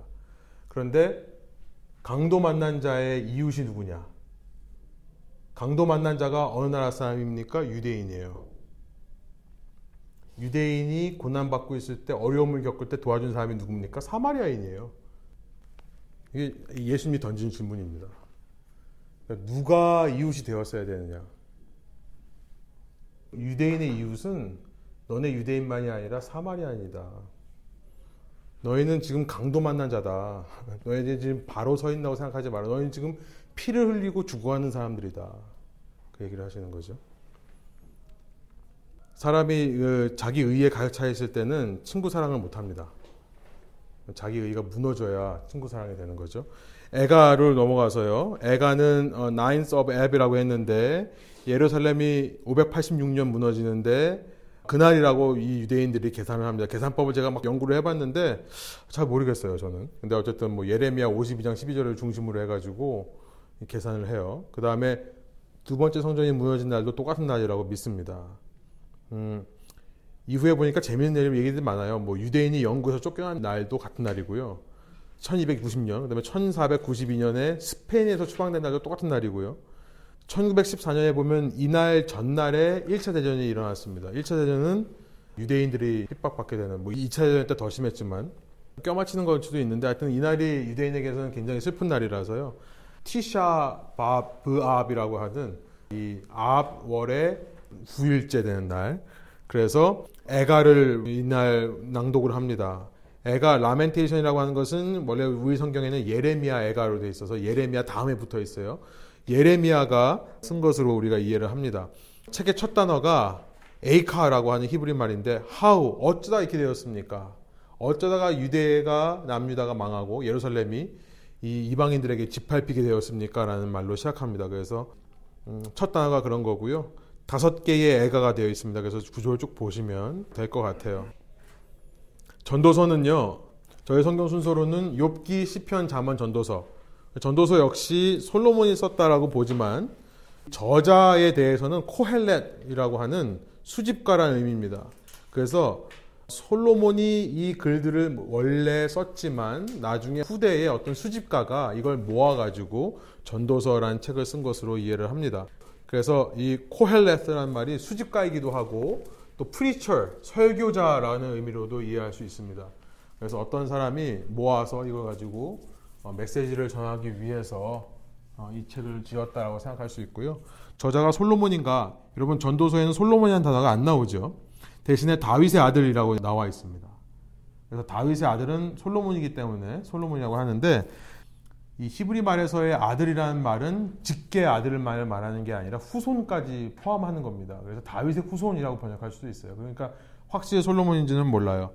근데 그 저자에 대해서 1장 16절에 보면 지혜와 지식이 많은 사람이고 2장에 보면 예루살렘 중에 가장 부유한 사람이다라고 말하기 때문에 사람들이 솔로몬이 쓴 것이라고 추측을 할 뿐입니다. 그런 디스크리션에 맞는 사람이 솔로몬이에요. 어쨌든 핵심 주제는 뭐냐면 인생의 헛됨이죠. 헛되고 헛되니 모든 것이 헛되다. vanity죠. 그래서 1장 2절 전도자가 이르되 코헬렛이라고 하는 preacher 아니면 collector가 말하되 헛되고 헛되며 헛되고 헛되니 모든 것이 헛되도다. 얼마나 헛되길래 헛된 걸 다섯 번이나 반복해가지고 이렇게 말을 합니까? 그러므로 인생은 헛되기 때문에 해 아래에 있는 모든 것은 다 헛되기 때문에 그러니까 뭡니까? 해 위에 있는 걸 생각해야 되는 거죠. 하나님을 경외하라. 그 해를 창조하신 하나님을 경외하라. 라는 것이 어, 이 메시지입니다. 장막절에 모였던 이유는 말씀드렸지만 광야 생활 해 아래에서 했기 때문에 그 해 아래에서 광야 생활 하던 것을 기억하면서 장막절 때 이 말씀을 외웠고요. 그 다음에 솔로몬보다 더 위대한 지도자가 나타나서 이스라엘을 이끌 걸 위해서 축제를 벌였다고 되어 있습니다. 장막절은 굉장히 기쁜 축제의 달이에요. 그래서 쭉 이제 보시면 되겠고요. 마지막 에스더 다섯 개의 두루마리의 마지막 책인데요. 실제 모든 구약 성경 중에 가장 늦게 정경으로 확정된 책 중에 하나입니다. 그래서 거의 끝에 들어왔고 실제로 수많은 유대인들의 신학자들이 이 책은 성경이 아니다라고 많이 얘기를 했다고 합니다. 왜냐하면 이 책에 한 번도 하나님이라는 단어가 등장하지 않기 때문에 그래요. 그런데도 이것이 성경으로 책제된 이유는 뭐냐면 두 가지인데 그럼에도 불구하고 하나님이라는 단어가 없지만 하나님의 인도하심이 기적적인 그 모르드게와 에스더를 보호하시는 하나님 그를 통해 수많은 이스라엘 민족을 보호하시는 하나님의 능력이 들어있기 때문이고 두 번째는 뭐냐면 이 불임절이라고 하는 디아스포라 유대인에게 있어서 너무나 중요한 이렇게 하나님께서 우리를 지키시고 보호하신다는 것을 기념하는 불임절이 여기서 유래되었기 때문에 하나님의 말씀인 성경으로 어, 인정받게 되었습니다. 시작 배경을 보시면 페르시아 시대입니다. 그러니까 바벨론이라는 나라가 그렇게 아까도 말씀드렸지만 586년 포로로 잡아갔다가 한 50년이 안 돼가지고 539년에 이 동쪽에 있던 페르시아로부터 점령을 당해버립니다. 페르시아를 성경에서는 바사라고 해요. 페르시아. 페르시아의 고레스라고 하는 사이러스 고레스라고 하는 왕이 바벨론 제국을 take over를 해버립니다. 그러니까 지금 바벨론이라고 하면은 현재의 이집트죠. 그리고 페르시아라고 하면 현재 이란입니다. 그렇게 이해하시면 쉬워요. 동쪽에 이란, 이집트 동쪽에 있는 이란. 이란이 take over를 해가지고 이 나라가 하루아침에 페르시아로 바뀌게 되고 그 다음 해인 538년부터 포로로 잡혔던 이스라엘 돌아가라라고 얘기를 합니다. 그래서 이때부터 포로 귀환이 어, 일어나게 되는데요. 그랬던 바사의 이제 아하수에로라고 하는 왕 혹은 영어로 보면 저크시스라고 되어 있는데 크세르 크세스라고 합니다. 이 두 가지 이름으로 불려요. 아하수에로는 이제 히브리식 발음이고요. 크세르 크세스 이 저크시스라고 하는 말은 아람 말 발음으로 되는 겁니다. 그래서 이 왕 때 일어난 걸로 우리가 이해합니다. 연대가 486년에서 465년으로 보니까 1장 1절에 보면 그러니까 에스라 느에미아 있기 전 시대입니다. 그러니까 에스라 느에미아 한 세대 전이에요. 에스라라는 아하수에로의 왕비가 이제 내가 죽으면 죽으리라 그래가지고 왕에게 말씀드려서 하만의 이 모르드게를 죽이려는 계략을 뒤엎은 사건. 그래서 하만이 대신 죽게 되는 어, 그 사건. 그걸 통해서 유대인들이 보호받는. 그래서 이제 지도를 보시면 어, 수사라고 하는 곳이 거기 바빌로니아 바로 동쪽으로 수사라고 하는 곳이 있습니다. 그곳이 이제 페르시아의 수도인데요. 이 수도에서 있었던 일을 말하는 겁니다. 핵심 주제는 뭐냐면 하나님의 인도하심이죠. 인도하심. 그래서 providence of God. 하나님의 인도하심. 그다음에 불임절이라고는 feast of purim이라고 하는 것이 어, 나오게 됐는데 불임이라는 말이 제비라는 말입니다. 제비 뽑는다. 랏. 에스더에 대해서는 예, 보시면 되겠어요. 불임이 왜 어디서부터 유래됐는지는 여러분 다 아시죠? 성경책 읽으시면서 보시면 되겠고 굉장히 재밌습니다. 굉장히 재밌고 짧은 책인데 이 역사를 기록하고 있다는 거. 어, 저희가 이제 시간이 많이 갔기 때문에 구약의 중요 연도만 한번 짚고 어, 넘어가도록 할게요. 저희가 이제 구약을 쭉 봤는데 아브라함 족장 시대가 약 2136년경으로 우리가 볼 수 있습니다. 그래서 아브라함은 약 주전 2136년 전의 사람이다라고 볼 수 있고요. 그것은 이제 계산을 우리가 출애굽을 출애굽한 시점을 1446년으로 잡아서 이때로부터 이제 거꾸로 계산해서 아브라함이 그렇게 됐다라고 얘기를 합니다. 그래서 빈칸에는 출애굽은 1446년이다라고 써놓으시면 될 것 같아요. 자세한 그 계산은 뭐 필요 없을 것 같고요. 이 정도만 말씀드리면 될 것 같고 사사 시대가 이제 한 1375년에서부터 1055년까지 일어났다고 생각을 하면 그 이후에 이제 왕정 시대 사사가 끝나고 왕이 사울이 처음 왕으로 세움을 받죠. 그래서 사울 왕이 다스리기 시작한 게 주전 1050년. 사울이 몇십 년 다스렸다고요? 40년. 그래서 밑에 다윗이 1010년부터 왕이 됩니다. 다윗도 40년 다스립니다. 대략 한 40년 반. 그러니까 솔로몬이 그 다음 왕위를 이어받았는데 또 솔로몬 역시 40년. 똑같은 기간 동안 서로 다른 왕이 다스렸는데요. 어, 떤 사람이 지도자로 있느냐가 참 이 나라의 운명을 많이 결정하는 것 같아요. 그죠? 이렇게 되고 솔로몬이 40년 통치한 이후서부터는 그러니까 931년까지 31년서부터는 분열 왕국 시대가 됩니다. 그래서 솔로몬의 아들인 르호보암이 남유다를 다스리고 어, 솔로몬 때 너무 많은 20년에 걸쳐서 성전과 자기의 성을 건축을 했기 때문에 20년 동안 고역했던 사람들, 그 20년 동안 고역을 지도했던 여로보암이라고 하는 사람을 중심으로 해서 북 10개의 지파가 나라를 선포합니다. 그래서 북이스라엘 시대가 되고 그 북이스라엘이 먼저 멸망을 하죠. 722년에 멸망을 합니다. 그렇죠? 그리고 나서 북이스라엘을 멸망시킨 아시리아는 또 바벨론에 의해서 멸망이 돼요. 612년. 그 다음에 그 바벨론이 결국은 남유다 586년에 남유다까지도 멸망시켜 버립니다. 그러니까 사마리아가 함락되는 게 722년, 니느웨가 함락되는 게 612년, 586년에 예루살렘이. 그래서 어, 이제 이런 것들을 보시면 이제 여러분들이 머릿속에 어떤 선지자가 어떻게 활동했는지가 대강 생각이 나시죠.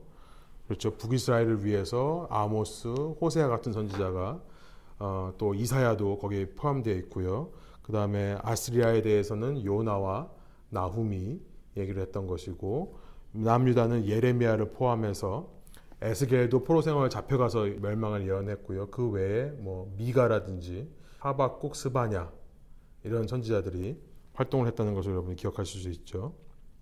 그 다음에 남유다 멸망한 때 그때 이제 포로 수송이 3차에 걸쳐서 일어납니다. 1차 포로 수송은 597년에 일어났다.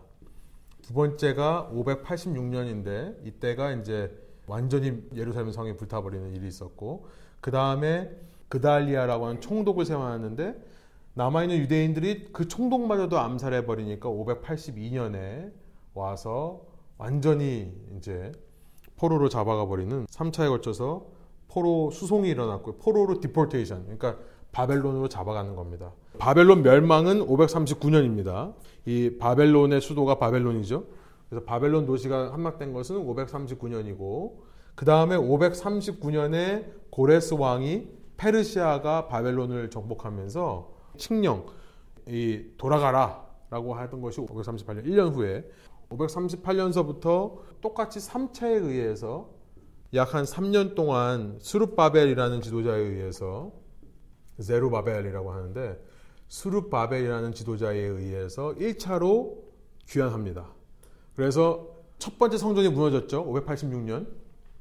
예루살렘 솔로몬의 성전이 무너진 겁니다. 그죠? 솔로몬이 세워놨던 성전이 586년 무너진 겁니다. 그리고 나서 이제 이 수르바벨 지도 하에 새로운 성전, 두 번째 성전, 두 번째 성전을 완공하기 시작해서 그 두 번째 성전을 가리켜서 수르바벨 성전이라고도 부릅니다. 이것이 예수님 시대에 와가지고 헤롯이 수르바벨 성전을 확장 공사를 해요. 그래서 이것이 헤롯 성전이라고 불립니다. 그 성전이에요. 두 번째 성전. AD 70년에 돌 위에 돌 하나도 안 남고 다 무너져 내리는 거죠. 어, 이때 어, 수르바벨이 와서 열심히 사역을 하다가 사마리아를 비롯한 주변 국가들의 방해로 공사가 스탑돼 버립니다. 스탑되니까 하나님께서 그때 학계와 스가야라고 하는 선지자를 보내세요. 이게 약 520년이라고 했죠. 주전. 그래서 학계와 스가랴의 선포하는 메시지로 말미암아 성전이 완공되는 것이 대략 516년이라고 봅니다. 이것은 에스라에 나와요. 6장 15절에 나와요. 이게 이제 살펴볼 책이에요. 다음에 모일 때. 그 다음에 이제 2차로 포로귀환이라는 게 이렇게 성전이 완공되고 나서 잘 살고 있는데 그런데 이제 에스라라는 사람이 어, 두 번째로 2차로 포로귀환합니다. 약 458년의 일이에요. 5세기 중반. 그 다음에 3차는 느헤미야의 인도로 3차 포로기한이 일어나는 것이 약 445년 BC입니다. 주전. 445년. 그래서 이것에 대해서 이제 에스라서 7장서부터 10장이 요 배경이고요. 에스라서를 줄여서 스라고 합니다. 그 다음에 이제 느헤미야의 배경이 1장부터 13장인데요. 느헤미야서의 배경이 요때가 되는 거예요. 3차 포로기한. 에스라와 느헤미야는 원래 한 책입니다. 같이 붙어 있는 책이에요. 근데 이제 우리는 나눠놨어요. 그래서 에스라가 7장서부터 10장의 이야기, 2차 포로기한, 3차 포로기한 이렇게 되는 겁니다. 네, 그러고 나면 이제 구약의 역사가 끝나고요. 어, 마지막 책인 역대기는 아담서부터 다시 한번 이 이스라엘 역사를 쭉 한번 서머라이즈하고 끝나는 책이에요. 그러면 이제 구약이 끝나는 겁니다. 그리고 저희 공부도 끝나겠습니다. 저희가 이제 다음에 모일 때는 이 에스라와 느헤미야부터 시작해서 역대기를 다시 한번 잠깐 훑고요. 바로 다니엘로 들어가서 그래서 이제 주전 한 400년 때부터 말라기를 끝으로 해서 하나님의 메시지가 침묵기가 이루어집니다. 이 하나님이 아무 말씀도 어떤 선지자를 통해서 어떤 이상도 말씀도 하지 않았던 때 암흑기가 있는데요. 그 암흑기 기간 동안에 어떤 일이 있었을까를 이제 다니엘서가 얘기를 해요. 저희가 이제 이 캐투빔에서 저희가 이제 다니엘서를 스킵했거든요. 원래 이제 메길로트 다음에 이 다섯 개의 두루마리 다음에 다니엘서고 그 다음에 에스라, 니에미아, 역대기로 끝나요. 근데 이제 다니엘서가 요 중간기를 말하기 때문에 다니엘서를 하고 이제 우리가 신약으로 넘어가도록 하겠습니다. 그동안에 하여튼 두 시간 되는 강의를 정말 졸지 않고 졸음을 참아가시면서 이렇게 해주셔서 이 참 젊은 목회자가 힘을 낼 수 있도록 도와주신 여러분께 감사드리고요. 여러분이 좀 도움이 되었으면 하는 시간입니다. 나중에 또 들어보시고 이렇게 반복하시면서 성경을 읽으시면서 참 은혜가 있으면 좋겠고요. 우리가 정말 인생 얼마나 살지 모르겠지만 인생 동안에 성경 몇 번을 읽고 갈 건가 요즘 참 그런 부담이 참 있는 것 같아요. 어, 소원아 그런 우리가 정말 하나님 앞에 갔을 때에 정말 주님께서 주신 계시를 내가 이렇게 많이 읽고 앎을 통해서 하나님을 더 잘 알고 하나님을 더 알기에 더 사랑할 수 있었던 노라고 고백할 수 있는 저와 여러분 되기를 원합니다. 함께 기도하겠습니다. 하나님 긴 시간 저희가 참 오랜 시간 동안에 이 구약 성경을 우리가 살펴보면서 어, 수천 년 동안 이어진 이스라엘 역사 가운데서 하나님께서 어떻게 역사해 오셨는가 그것을 살펴봤습니다. 우리 구약 성경은 아무리 읽어봐도 정말 사랑의 하나님이 표현된 우리를 향하신 그 애타는 하나님의 마음이 표현된 그런 성경이라 생각합니다. 하나님께서 주권을 갖고 이 땅을 통치하시고 어느 길로 가든지 우리와 함께 하시며 어, 우리에게 복 주시고 우리에게 소망을 주시고 미래를 주시기 원한다고 하는 이 하나님의 메시지가 오늘날 우리에게 힘이 되고 다시 한번 소망이 되게 하여 주시고 특별히 또 우리가 그런 하나님 앞에서 하나님을 경외함으로 지혜의 삶을 살며 날마다 회개하고 우리 자신을 돌아보고 겸손히 낮추는 모습을 통해 주님의 원하시는 그 성숙과 변화의 그 모습으로 우리가 날마다 성장해 갈 수 있도록 주님께서 함께 하여 주시고 그런 우리를 통해 우리 주위에 있는 이방인들이 주님을 알지 못하는 사람들에게도 이 빛이 전해질 수 있는 저의 삶 될 수 있도록 인도하여 주옵소서. 감사와 찬양을 주께 올려드리며 예수 그리스도의 이름으로 기도합니다. 아멘. 수고하셨습니다.